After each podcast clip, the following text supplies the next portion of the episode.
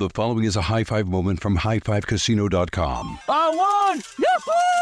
Private, put down your phone. This is the Army. Sarge, High Five Casino is a social casino. It's on your phone. Goes wherever you go. I win free spins, cash, prizes, free daily rewards, over 1,200 games. I won again. Platoon, present cell phone. High Five. High Five. Casino. Casino. Win at highfivecasino.com. High Five Casino is a social casino. No purchase necessary. Void where prohibited. Play responsibly. Conditions apply. See website for details. High Five Casino. Before AI can help your business predict demand, accelerate growth, inform decisions, automate tasks, reveal insights, generate content, you have to trust it. Introducing watsonx Governance, helping you govern any AI as data, models, and policies change so you can scale it responsibly. Let's create AI that begins with trust with watsonx Governance. Learn more at ibm.com/governance. IBM. Let's create. Olay's new Indulgent Moisture Body Wash covers your skin in layers of rich moisturizers and vitamin B3 complex, transforming your skin from dry and dull to moisturized, soft, and smooth in just 14 days. Feel the best in your skin and glow with confidence, all pride. For the third year, Olay Body is a proud sponsor of iHeartRadio and P&G's Can't Cancel Pride and supporter of the LGBTQ plus community. So this pride, glow with confidence, not just all month, but all year long. Check out Olay's new Indulgent Moisture Body Wash online or at your favorite retailer.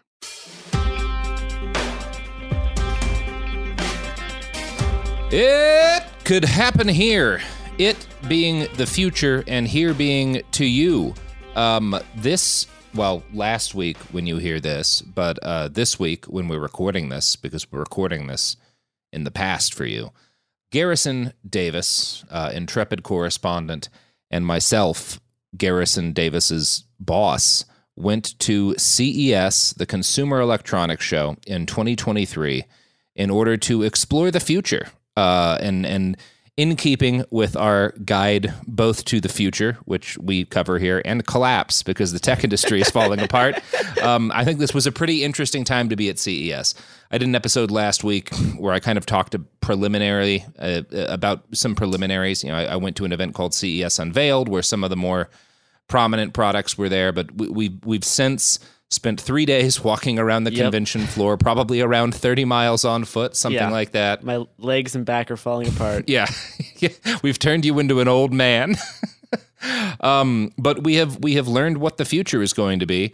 And sure. I'm excited to tell the folks what they can expect.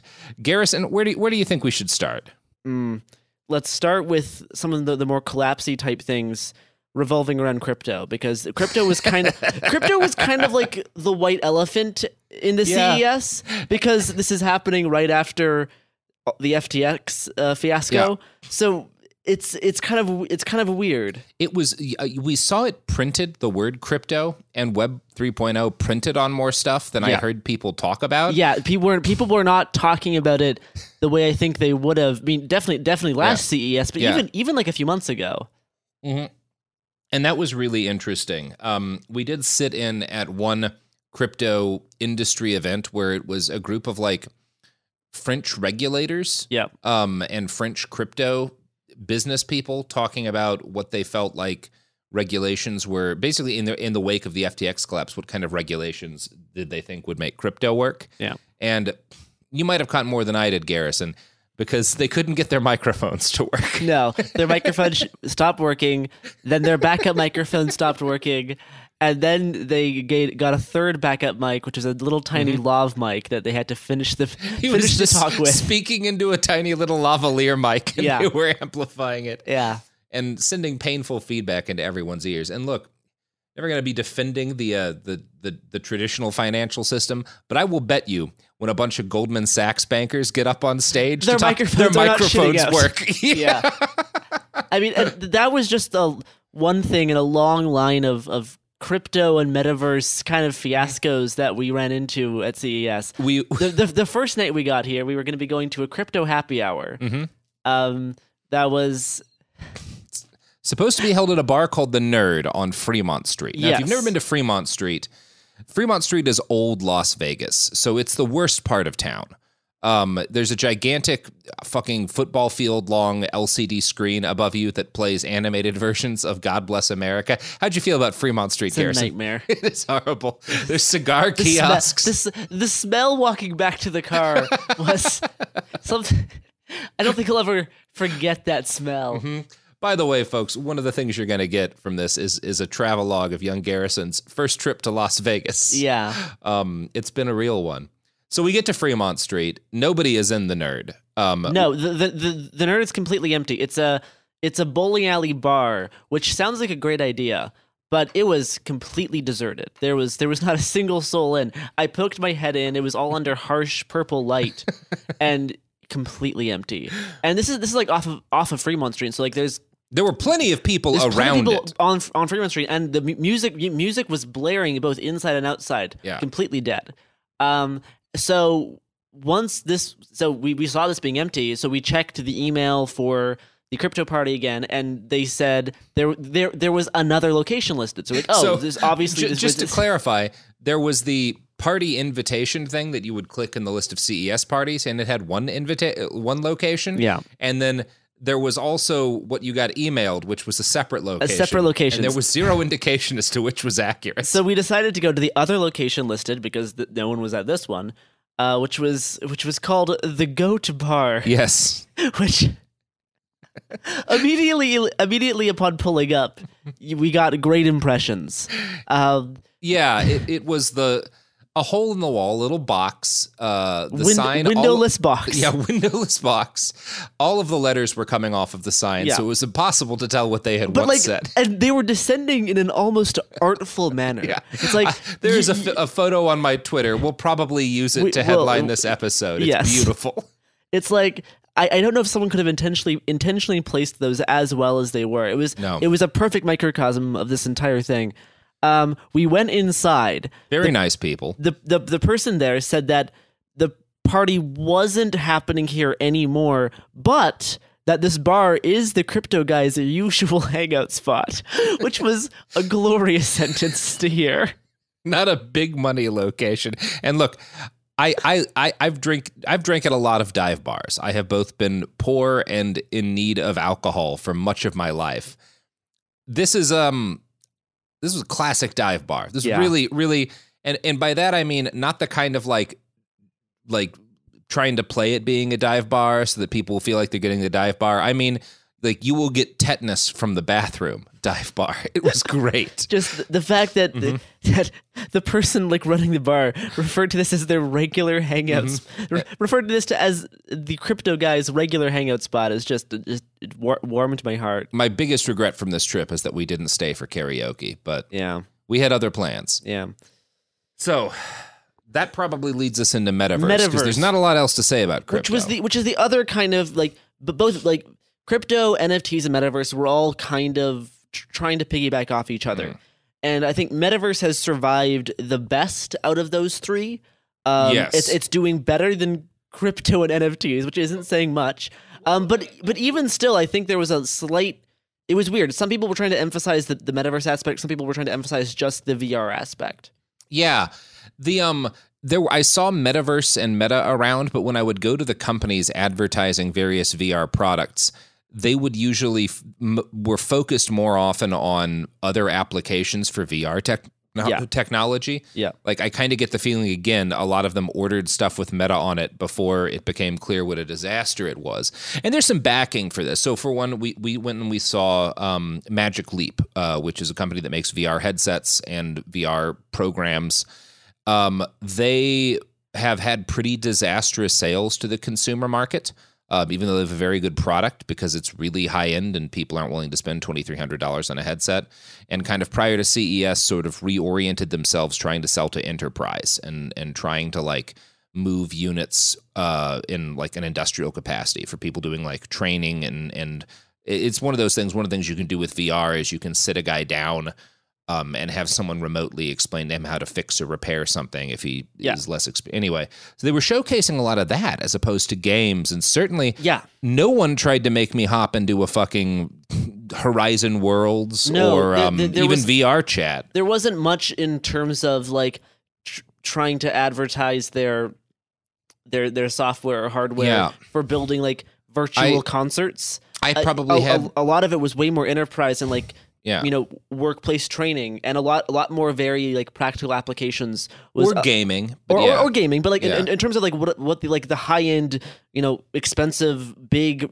VR producers were there for, they were definitely pivoting or at least showcasing the applications that were more for enterprise. Yeah, and that's what I found really interesting, because I probably had a dozen different VR headsets on my head at some point. Yeah, and not once was I dropped into like the kind of metaverse type thing that Facebook is. Yeah, and again, none of their products were on display. No. Meta Facebook was not here at all. There was another company called Meta that I think did some kind of machining, which was funny because the Meta booth was just some completely different company. Yeah, yeah. But in terms of circling back to the collapse aspect of the metaverse, so night one was this failed crypto party where we went to two locations and they were at neither one of them. They sure weren't. Night two, we signed up for an invite to a metaverse party. And I can't tell you how excited we were for this metaverse party. We were actually very thrilled. Well, for one thing, legs are now in the metaverse. And Garrison's never experienced legs, so I was really excited for them to see that. Yeah, I only had the Quest 1, which did not include legs. I was also psyched to maybe make a big red robot friend, like in that horrible video that Mark Zuckerberg made where his friends are playing poker on a spaceship. So the party on the invite that we requested, like, you couldn't just show up. You needed to like request an invite and like get a ticket. Yeah, we got 4 tickets. We got 4 tickets to this metaverse party. It was first said it was at the Palazzo. The Palazzo being part of the Venetian. Yeah. And about 2 hours before the party, they said it was no longer at the Palazzo, and instead we were supposed to meet them at the fountain. At the fountains outside of the Bellagio, which Bellagio is like fountain, one of the big famous Vegas landmarks, and quite far away from the Venetian. Yeah, because the Venetian is where half of CES was taking place. Yeah. The other half was in the Las Vegas Convention Center. So we make our jaunty walk over to Bellagio. We get there and we realize that we have to use this application on our phones for the metaverse party thing to work. It's like this AR application. And they did tell you if you have a VR headset, you should bring it. Yeah. I think one person did at least. And bring like a charged phone. Yeah, bring a charged phone, bring your headphones. So we all, you know, open up this QR code or whatever, or link to try to get this software working, and around 20 people there are all met with perpetual loading screens. Now, a few people did have... I saw 1 or 2 people that this was working for. Mine loaded just the VR avatars of people, but it was on like a gray background. But it didn't load any of the background or any of the AR capabilities. The way it was supposed to look, because one guy had it more or less working, I think. Yeah. No, it was basically, it was a video... like a live feed of the Bellagio fountain in front of us as his like camera scanned over it. It's using the phone camera. All of the different, like a bunch of different awkwardly jerking avatars kind of crudely dancing in front of it. They did have legs. Ringing endorsement. Yeah, so it was supposed to be this AR animated experience thing synced to the Bellagio fountain and to Viva Las Vegas, and that was what it was supposed to be. The thing is, only 1 or 2 people it was working for. Everyone else had these loading screens or had just had the avatars popped in with none of the other features working. Before the Bellagio fountain, like just like a finished. Yeah. The guy who's running this party, Viva. Before the final Viva, the guy running this party left. He was gone quite rapidly. He exited the premises. He took advantage of the fact that people were confused and trying to figure out what was happening, and he escaped. So we have all like 20 people not sure what to do. And then we get an email like 10 minutes later saying that, thank you for coming to the show. I hope you enjoy your time at Beer Park, which is across the street. Beer Park is a place, by the way. I know it seems like a joke name, but it's a quite large business. So we were told that the party had a reservation at Beer Park and that we were all going to go over to Beer Park and, you know... By the way, the people heading up there, it's not just like pieces of shit like us. There's like some serious industry people there. No, like people who including the CEO of arguably the most prominent virtual reality game company. Yeah, no, there was... Or the COO, whatever it is. COO, yeah. Yeah. No, like, there was people who've been involved in very popular VR games who are industry professionals. Entrepreneurs, engineers. Yeah, and other like VR enthusiasts, and then also people like us, I assume, who just wanted to watch it crash and burn, which it did. Who were just there to be the sickos in the window laughing. Yes. So we're told they have this. We're told that they have the reservation for Beer Park. We're like, okay, well, the AR technology didn't work. That's a bummer. You know, it would not. It's not the first failed demo I've seen at CES. Stuff happens. Maybe they didn't test it for how many people was there. They thought it would only be 20 was too many. Yeah, like who knows? But at least we can hang out with people. But the guy running the party left, so he's just gone. But everyone else makes like a dozen or so people make our way over to Beer Park, and we're told that there is in fact no reservation for this party. Nobody has called them. They don't know what we're talking about. So could we please get out of the way of the staircase? So we start our way down the staircase, and then we stop halfway down.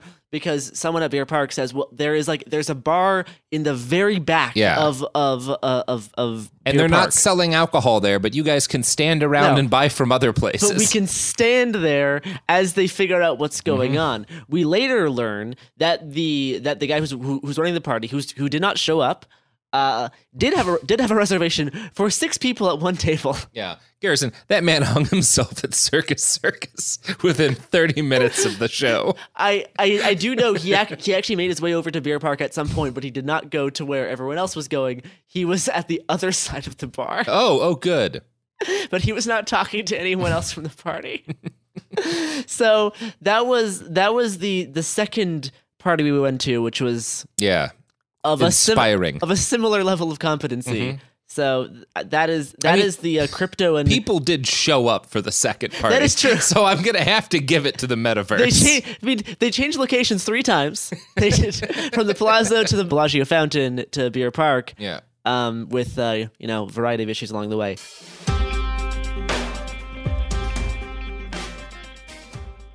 The following is a high-five moment from highfivecasino.com. I won! Yahoo! Private, put down your phone. This is the Army. Sarge, High Five Casino is a social casino. It's on your phone. Goes wherever you go. I win free spins, cash, prizes, free daily rewards, over 1,200 games. I won again. Platoon, present cell phone. High Five. High Five. Casino. Casino. Win at highfivecasino.com. High Five Casino is a social casino. No purchase necessary. Void where prohibited. Play responsibly. Conditions apply. See website for details. High Five Casino. This is it, your moment. This is your time to make your comeback with Purdue Global. When you come back with a Purdue Global degree, you create opportunity for yourself, your family, and your future. It's a degree you can be proud of, a degree that employers will trust and respect. Purdue Global offers working adults like you over 175 flexible degree programs to meet your specific career goals. These include associate, bachelor's, master's, and doctoral degrees and certificates. Purdue Global degree programs range from nursing to business to communication and more. Whatever your interest, we have the degree that will move you forward. You have the knowledge. You have the experience. Now it's time to get credit for the work you've done and earn the recognition you deserve with Purdue Global, Purdue's online university for working adults. You know you're worth it. We do too. So don't wait another second to get the degree that will take your career to the next level. Start your comeback today at PurdueGlobal.edu. Happy Pride from Tomboy X. We just dropped our Pride 24 collection. Queer founded, queer run, and creating size and gender inclusive underwear, swimwear, and loungewear for all bodies, so you feel comfortable in your own skin. Visit TomboyX.com to shop.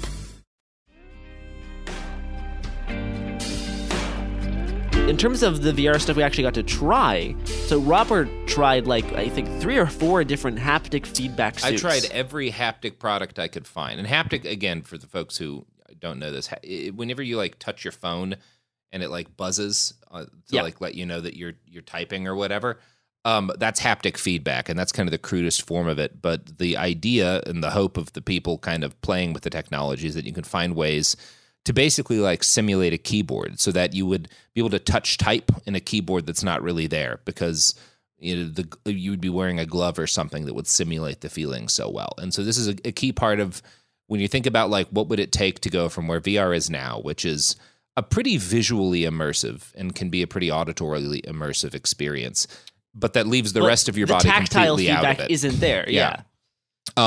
To something that is kind of, more like a holodeck where you feel and like can, even people have talked about like smell-o-vision and stuff, which is a little further behind, but like something that's actually engaging the entirety of your physical person. At the very least, not being able to like walk through walls. Yeah, or at least more of your physical person than just your head and eyes and ears. So that's the goal.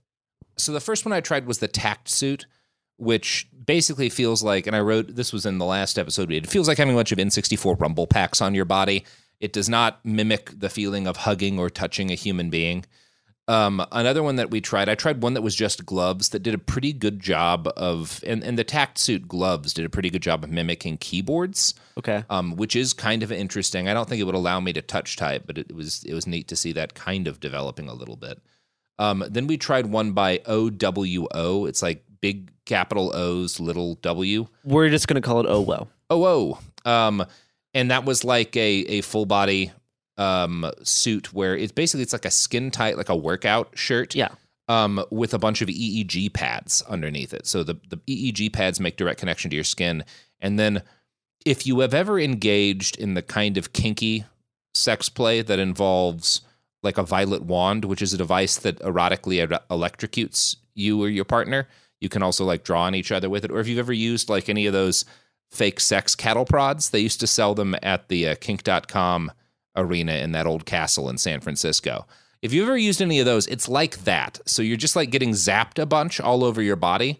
And on the low settings, it's kind of like a nicer massage gun thing, yeah, and on the higher settings, it's actually really, really uncomfortable. It's actually pain. Yeah, so yeah. I tried this one today.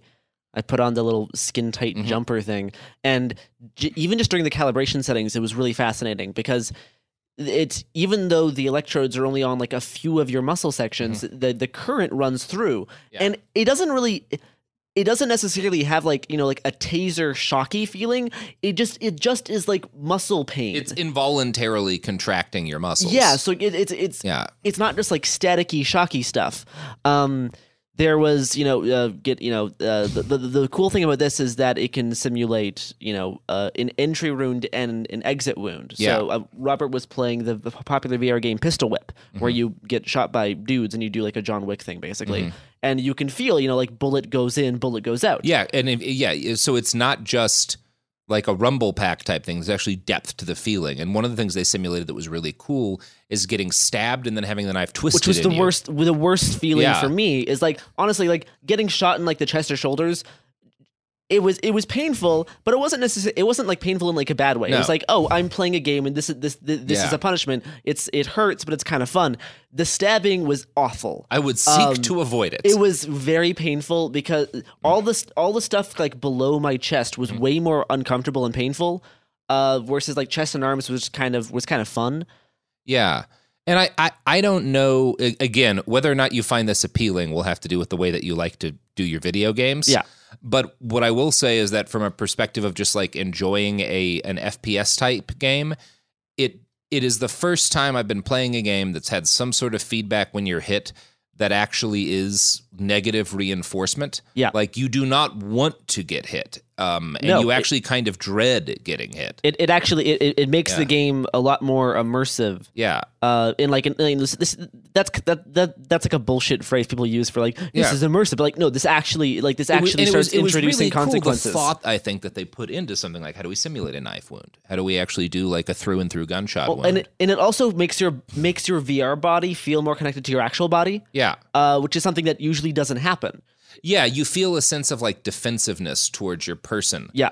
And it like when I was trying to like dodge the bullets and shit, like I actually felt it didn't just kind of feel like I was playing a game, like my body felt more on the line, which was interesting because this is purely we're talking about this kind of in the context of stuff that matters and the stuff that matters here. Not that gaming doesn't matter, but the stuff that actually matters here is the ability of people to simulate accurately life in a digital form, because if that can be done, then a lot of other weird things are possible, many of which are good, some of which are bad, many of which are bad.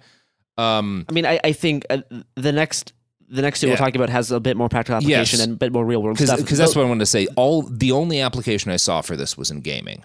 This does not, I didn't see like a metaverse application of this. Like, this is not going to help in Mark Zuckerberg. Like, you don't want to. Unless you can get mugged in the metaverse.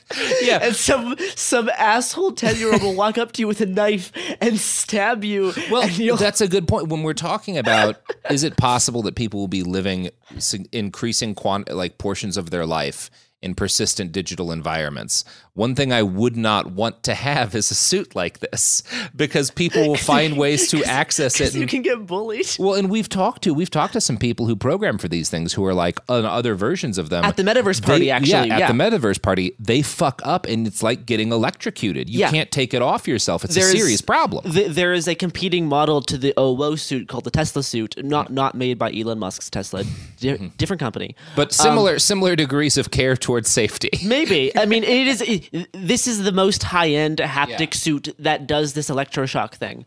And he said that he has watched demos where people have been in the suit and the suit like glitches and all of the things turn on and like at full capacity, which means you're not only in excruciating pain, you also just like can't move your body. Like, you're stuck frozen in horrible pain until someone turns the suit off. So like there is this type of like logistical problems with these sort of things as well. Well, and it's one of those, like, the first thought I had when using that thing was like, oh, this is kind of neat. This actually would make certain video games better.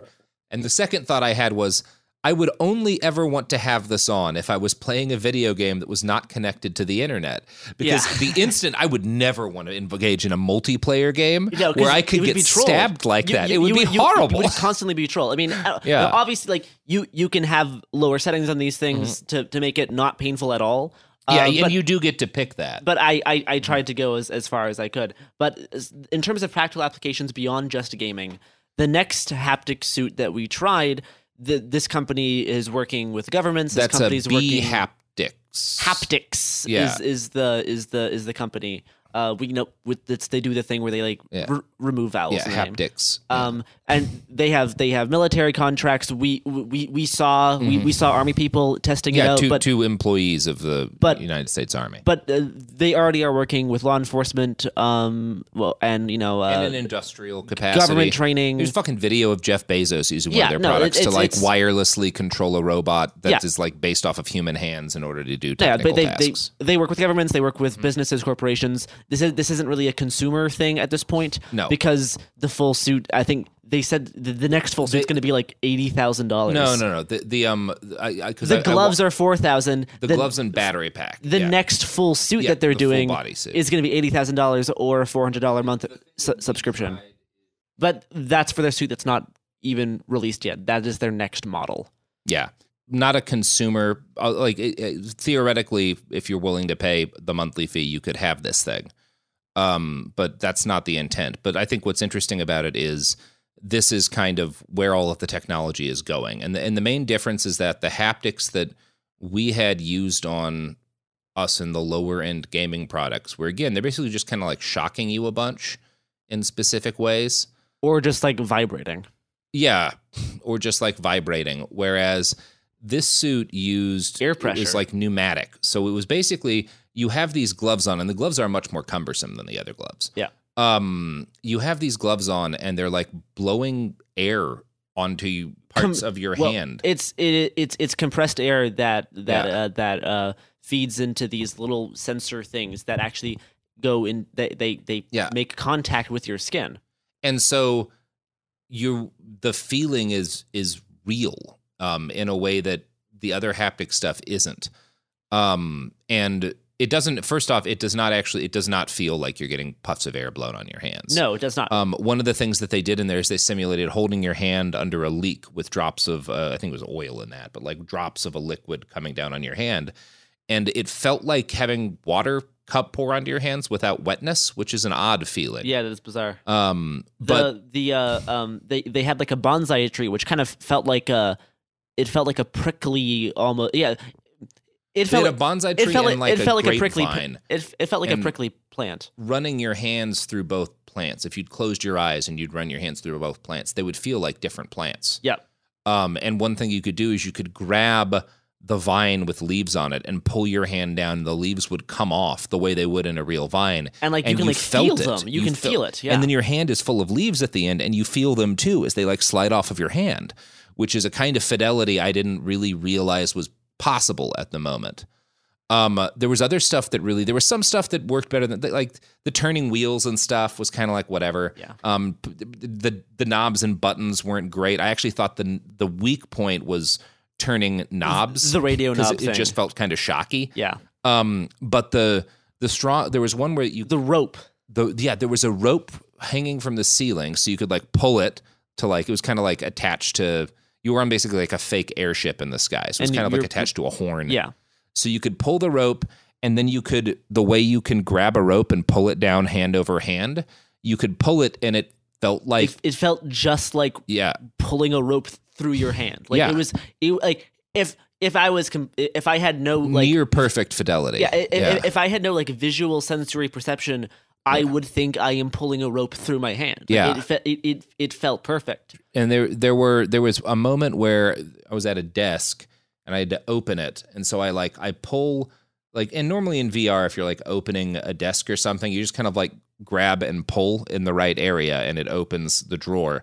This, I felt like there was a big metal kind of like hook thing that clasp, you get your clasp thing. That you like get your hand up in to pull. So I pull it out and I feel my hand inside that thing as I pull it. And then at a certain point, I stuck my hand into the drawer to push it open the rest of the way, which I do on real drawers when they get stuck. And it worked the same way that it does in a real drawer, and it felt like one. I mean, the other thing that was impressive about that is that even just I instinctually picked up a mug by putting like half my hand inside the mug and holding onto the other side, which you can't do that if you're using VR controllers, and you can't even do that if you're doing like hand tracking. It just doesn't work. But that you put your hand in, pinched both sides of the mug and picked it up, and like just that by itself, like as you're like feeling the mug in your hand is like extremely impressive right now, which kind of sounds silly because you're talking about like the mechanics of grabbing a mug, but you're also talking about a lot of advancement, the capacity for mimicking reality with close to perfect fidelity, which I would not have guessed walking into the show you could do the things that we're doing. Yeah. And we talked to one of the products managers there.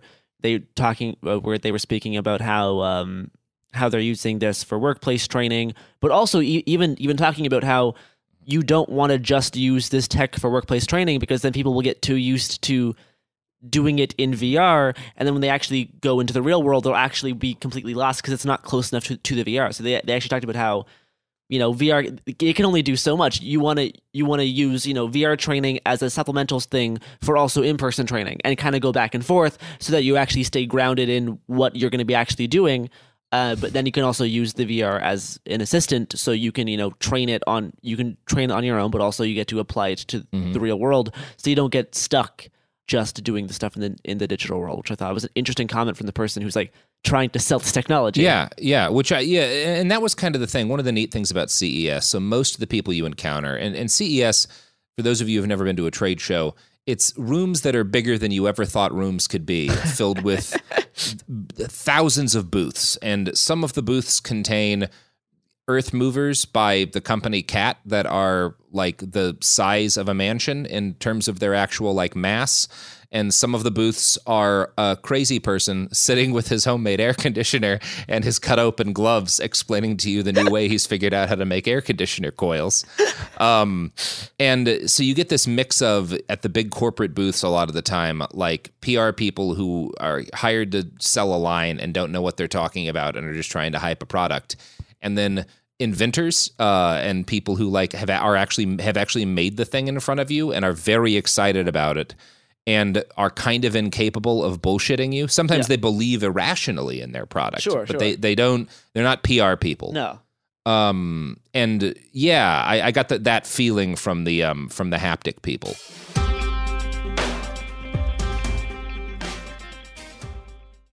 The following is a high-five moment from highfivecasino.com. I won! Yahoo! Private, put down your phone. This is the Army. Sarge, High Five Casino is a social casino. It's on your phone. Goes wherever you go. I win free spins, cash, prizes, free daily rewards, over 1,200 games. I won again. Platoon, present cell phone. High Five. High Five. Casino. Win at highfivecasino.com. High Five Casino is a social casino. No purchase necessary. Void where prohibited. Play responsibly. Conditions apply. See website for details. High Five Casino. This is it, your moment. This is your time to make your comeback with Purdue Global. When you come back with a Purdue Global degree, you create opportunity for yourself, your family, and your future. It's a degree you can be proud of, a degree that employers will trust and respect. Purdue Global offers working adults like you over 175 flexible degree programs to meet your specific career goals. These include associate, bachelor's, master's, and doctoral degrees and certificates. Purdue Global degree programs range from nursing to business to communication and more. Whatever your interest, we have the degree that will move you forward. You have the knowledge. You have the experience. Now it's time to get credit for the work you've done and earn the recognition you deserve with Purdue Global, Purdue's online university for working adults. You know you're worth it. We do too. So don't wait another second to get the degree that will take your career to the next level. Start your comeback today at PurdueGlobal.edu. Happy Pride from Tomboy X. We just dropped our Pride 24 collection. Queer founded, queer run, and creating size and gender inclusive underwear, swimwear, and loungewear for all bodies, so you feel comfortable in your own skin. Visit TomboyX.com to shop.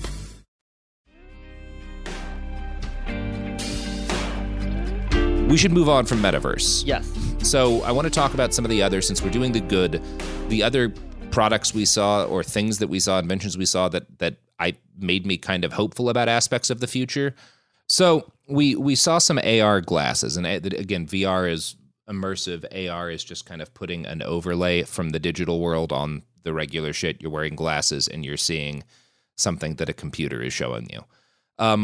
One of the things that we saw that I was most impressed by was by a company called Vuzix, V-U-Z-I-X, and it was their Xander glasses, Xander with an X, like the guy from Buffy. And these are glasses that are designed to provide real-time captioning to those with hearing loss. So you are wearing them, and you are conversing with people all around you, and you see every word that's being said around you, including the words you say, on screen in front of you, live captioning. And it worked. It worked extremely well. Great. I didn't see it miss or fuck up any words. It's not like punctuated or anything, but it was perfectly easy to follow. And it works for all of the voices around you.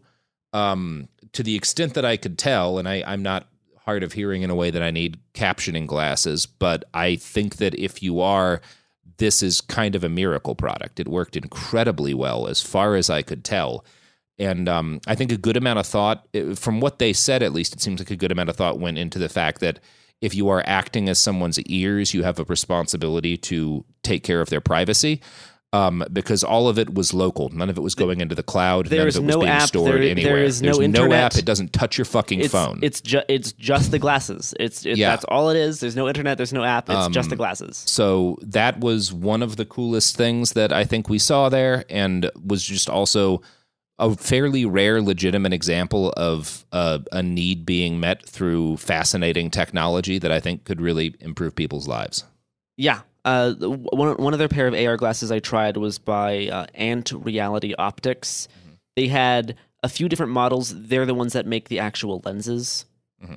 They had models that you could switch between AR and VR, which was actually pretty impressive. How they look pretty much like regular glasses. The specific AR and VR ones look a little bit funky, but they're not completely ridiculous. Mm-hmm. But you could, with a button, you could switch between having like the AR pass-through mode, so it's like you can like see the AR screen, and then but you also see the world around you. Then you can hit to the VR mode, and it blacks out the real world, and you just see the VR stuff, and that was pretty impressive. They also had a full frame AR. Glasses that again looked relatively normal in terms of like, you know, this is the regular pair of glasses, but this was the only pair of AR glasses I saw at the show that had the AR going over the course of like the entire lens.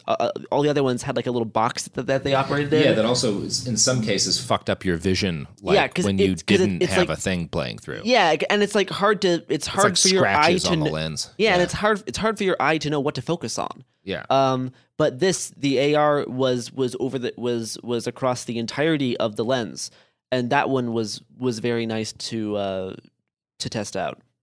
Now, I think one of the things that we're kind of talking around here is the fact that if you've paid attention to this, you'll note that none of the really cool stuff we're talking about is made by a giant tech company. Facebook, Meta, yeah. No. Yeah, Facebook, Meta, or like Samsung, Panasonic, LG. We went to those booths. Those are the largest booths at the show. They're fucking massive. Multi-million-dollar booths. God knows how much money. Panasonic had one of the largest booths at the show, which had to have been, probably was tens of millions of dollars. It is not cheap to get real estate in the LVCC, the Las Vegas Convention Center. They had like the third largest booth in the entire show. It's massive.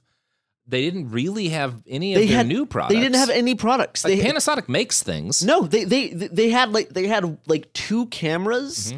And like maybe like 10 lenses, but and like not multiple ones of those, just those. Yeah, the only two cameras and like 10 lenses. That's all they had for this massive booth. And then some fucking TVs and shit, and they had nothing new. Had like displays and like not displays for sale. It was like just like projected displays of people using their stuff. Like they didn't have anything to show at all. But they did have a breakdancing stage. They did. And they brought up DJ Funky and his breakdancing crew, which I swear were pulled right out of Times Square in 2003 and just thrust into our reality.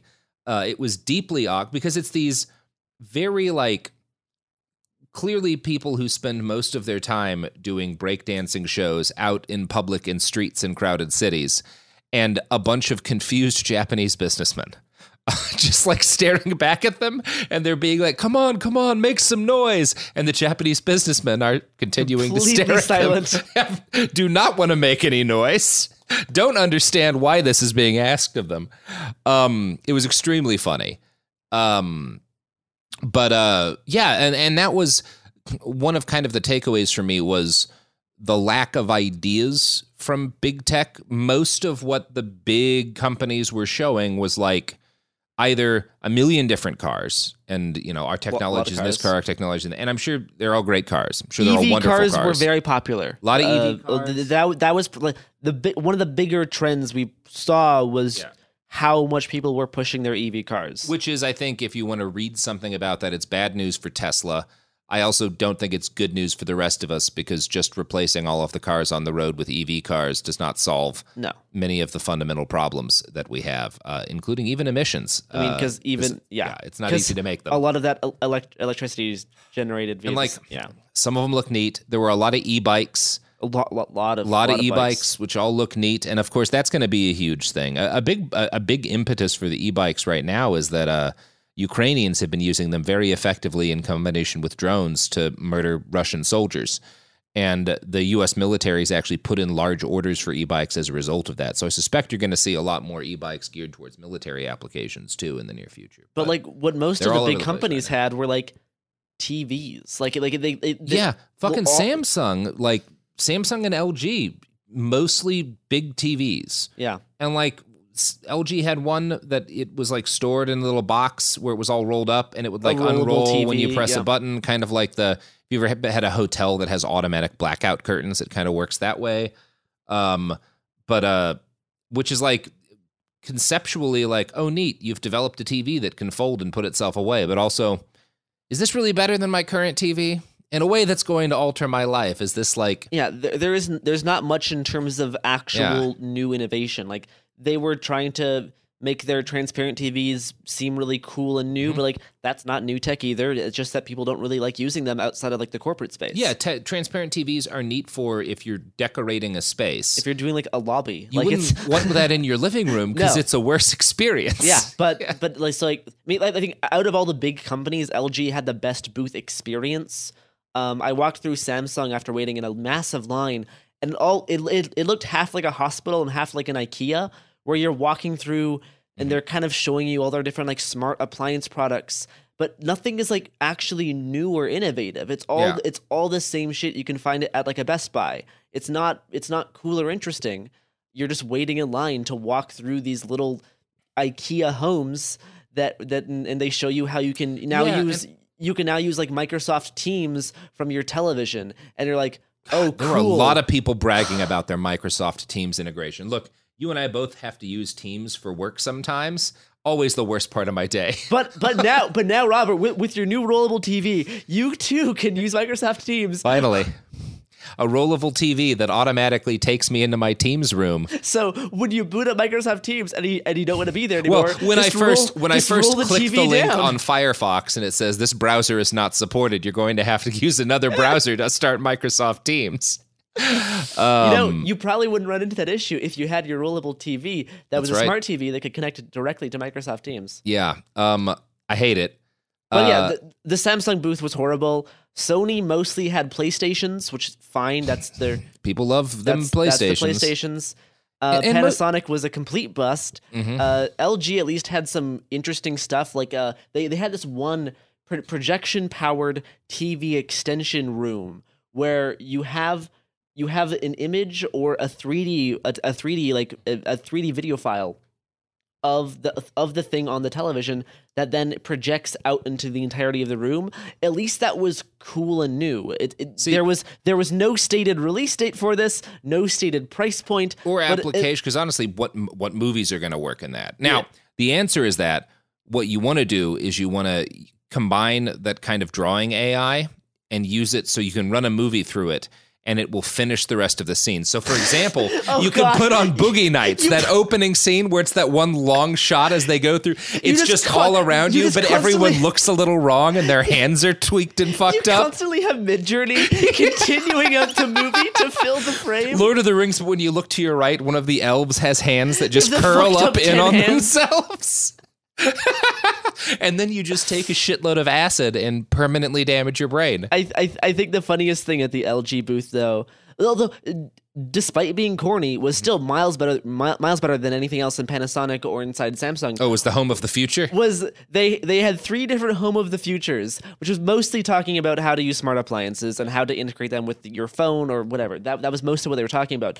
But they had 3 actors in each of the homes, actual ass human beings who are like, God love them, kind of doing a presentation, kind of doing a fourth wall breaking performance. Mm-hmm. It was a weird mix of performance. The mom kept emphasizing that she was almost criminally incompetent at cooking and thus had to be taught by a robot how to make pasta. But like they're talking about like their kids and my husband, and it's like it's a weird performance art thing. But honestly, that way of presenting their products was much more enjoyable to watch than walking through the Samsung booth, who didn't have any of that. You were just walking through like it despite being silly, it was still much, much more enjoyable. Yeah, and I have been attending CES since 2010, not every year, but off and on. I try to hit it every couple of years just to kind of keep abreast of what's not just like what's possible, because you always see some exciting new stuff that you wouldn't have guessed was a thing, but also to just kind of get an eye for how the tech industry is talking about itself to itself. And the thing that struck me most was how completely out of the driver's seat the big tech companies were. Yeah. And not even trying. Google's big box was not in the main convention center, their main booth. They had it outside the convention center, and it does not seem to be a focus of much coverage right now. I've seen no one talking about it. People do not care. It's just more phones. And it's like Razer's there, right? The company that makes gaming laptops, and they make perfectly fine gaming laptops, but it's also just like, well, now I can see what the new 16-inch Razer looks like. It looks like a Razer laptop. Yeah. I can go to Lenovo and see what they had. Actually, a couple of cool laptops. Actually, Lenovo, I was bummed because they took away the laptop clit. They did take the clitoris off of the laptop, which is a shame. Although they have a semi-clitoris button on the side of the phone. Okay, that's good. It's red, like the old. Anyway, whatever. Right. Look up Lenovo clitoris, or just type clitoris into RedTube. I don't know. Whatever. It's your life. So the Lenovo has like, I mean, there's some like, oh, here's a laptop with 2 screens that doesn't completely suck. Here's a laptop that is in a slightly better form factor, but they've given up the idea that there's anything kind of but iterative. Like, here's TVs that are slightly better than your current TV, but not in a way that you can notice. And that's most of the products there, which is on paper, this is slightly better than the thing I have, but I don't think I would actually notice a difference. And when you're seeing that from the companies that are spending $30 million, $20 million, however many fucking millions of dollars to be at CES and have God knows how many billions that they put into R&D, when that's what they're bringing to the table, and there's just three nerds in a tiny booth in a corner of a room that have a device that is capable of reading all of the speech around you and translating and captioning it live. Or there's those, that little, not a massive company, although not, clearly a decent amount of backing, doing that kind of shit with haptics. That's all of the, that's the, I think the main takeaway to me is there's big tech. Seems to have entirely given up driving the conversation about what the future is going to look like. Which I don't take as a bad thing, actually. We went to the John Deere booth, and they had this AI assisted way to scan your crops and locate where weeds are and another kind of. And it was on one of those gigantic irrigation plow machines where systems. You drive it around. Yeah. It's 100 yards long and it waters and sprays pesticide. Yeah, shit. So, but it's this AI powered thing that recognizes things that are not crops and tries to remove them. The case in point being trying to spray pesticides just on the weeds and not on the rest of the crops. Yeah. And it can do this while operating at 12 miles an hour. The person we talked to, they just started working for John Deere because this technology was developed at a different company that John Deere just bought. Yeah. John Deere didn't make this. Other companies did, and then they just bought it. I think that's just another interesting use case of that was just another small random company who was doing, innovative farming technology that then, another big company with money just decided to buy and be hey, this is our thing now. And I think I want to... We'll do another part where we talk about the dark side. We'll talk about Palantir, who was there and who we got to chat with. We'll talk about surveillance. We'll talk more about John Deere because there's some bleak shit in the John Deere stuff too. But I think this is the stuff that I found broadly optimistic, even the shit that didn't work, because what didn't work is big tech. Yeah. And I kind of the fact that big tech, it seems, is stumbling. And crypto. Those are the two things that didn't work. What I like is I like to see big tech stumbling out the gate and a bunch of weirdos putting some cool shit out there. And that actually makes me more hopeful of a future where technology makes things more accessible. And I get to wear motorized exoskeletons. Oh, let's end on the exoskeletons. Let's end on the exoskeletons. So we got to finally... try the motorized exoskeleton, which is supposed to basically increase your lifting capacity by 60 or 70 pounds. It's a backpack you wear on your back with a chest piece, and it hooks around your hips and stuff. And it works when you're carrying loads and moving and squatting. You don't have to move the way you normally do to protect your lower back, which is kind of harder on your knees if you've ever done kettlebell squats or deadlifts. When you first put it on and they had you bend over and then stand back up, the first time you did that, it was, you kind of felt you're getting launched in the air. Yeah, because it's pushing up with you. It's assisting you. Yeah. But you can move. It springs in your step as you're running. It worked really well. It was very cool. And I was kind of shocked at how... This is from a German Bionics company. Yeah, German Bionics. Okay. Which is the name of the company. And it was a really awesome... First off, shout out. The folks were fans, so that was nice. But it was a really cool product for, the price point was surprisingly, we're not talking Toyota factories can afford them. We're talking, if you work in, a small automotive company or whatever, you could afford one of these suits. They're sub 10K, so they're not cheap, but they're not, the kind of thing that only a multi-billion-dollar corporation could have access to. And it will actually improve the lives of workers. And you can rent them for $250 a month, which is, again, very... Because it would allow you to work lifting and hauling shit all day or do stuff on a farm, bale hay and huck hay up without straining your knees and back, which, we talk a lot about, the kind of devices, oftentimes the kind of devices that make work more, that are like marketed to companies in this, may make work more efficient, but they don't. They try to increase productivity. Yeah. By just doing more numbers, but not actually improving the experience for the worker. Like the human side of this is that, well, maybe a bunch of people who ruin their backs and knees working in factories every day won't. Yeah. And that would be nice too. And it seems like it works really well. So if you are currently working a job or run a company and your employees are destroying their backs and knees, maybe reach out to the German Bionics guys.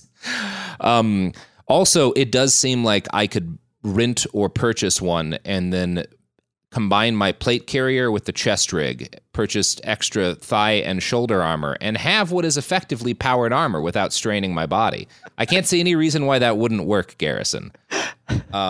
So come back next week where I will have recreated Space Marine power armor, and soon after that gone mad with power and take over Circus Circus. Yeah, finally take over. Garrison, why don't we end this by, so Circus Circus, oh god, most beautiful place in the Las Vegas Strip. If you've never been, if you've ever read the book Fear and Loathing in Las Vegas or watched the movie, it's where Hunter Thompson starts hallucinating.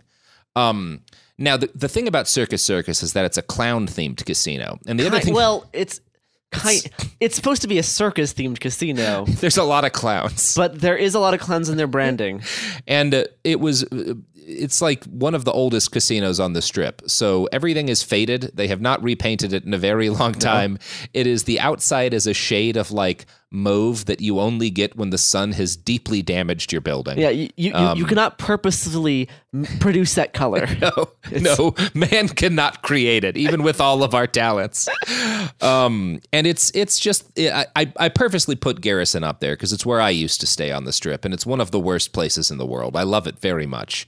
Tell the people how you found Circus Circus, Gare. I mean, initially I wanted more theming on the inside. Mm-hmm. I think it's a bummer that clowns have gotten such a bad rap in the past 20 years that I feel like they've kind of taken a back pedal off the clown theming. Yeah, it's cowardice. Because without the clown theming, it's just kind of dingy and depressing, where instead it could be surreal and uncomfortable. Mm-hmm. And I would prefer it to be surreal and uncomfortable than just dingy and depressing. See, this is why I wanted to support you in your dream of sitting in dark corners of Circus Circus at 4 in the morning costume. Wearing your clown costume. I brought a clown costume. You could give, I mean, you might get stabbed. I still have one more night. That's right. Yesterday after I exited my hotel, there was a Las Vegas police officer. What time of day? Like 7 a.m. Yeah. A Las Vegas police officer was walking the hallway in the very top floor where I'm staying, and then I go downstairs, and there's a whole team of police sweeping the ground at 7 a.m. in Circus Circus. Probably just a murder.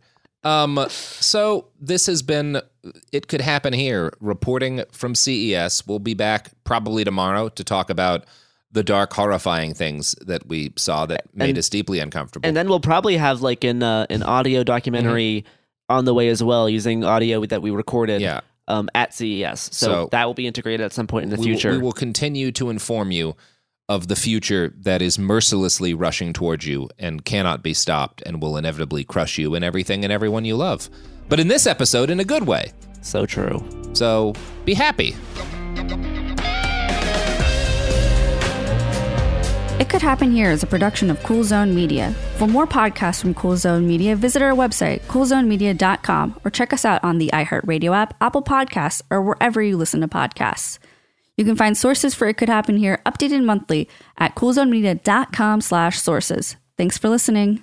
The following is a high-five moment from highfivecasino.com. I won! Yahoo! Private, put down your phone. This is the Army. Sarge, High Five Casino is a social casino. It's on your phone. Goes wherever you go. I win free spins, cash, prizes, free daily rewards, over 1,200 games. I won again. Platoon, present cell phone. High Five. High Five. Casino. Win at highfivecasino.com. High Five Casino is a social casino. No purchase necessary. Void where prohibited. Play responsibly. Conditions apply. See website for details. High Five Casino. I'm going out with the girls this weekend. Nails done, outfit stunner, and my skin, I know it's going to be glowing because I glammed up my shower routine with new Olay Indulgent Moisture Body Wash. It smells so luxurious and deeply moisturizes with its super rich, creamy lather that's bursting with vitamin B3 complex.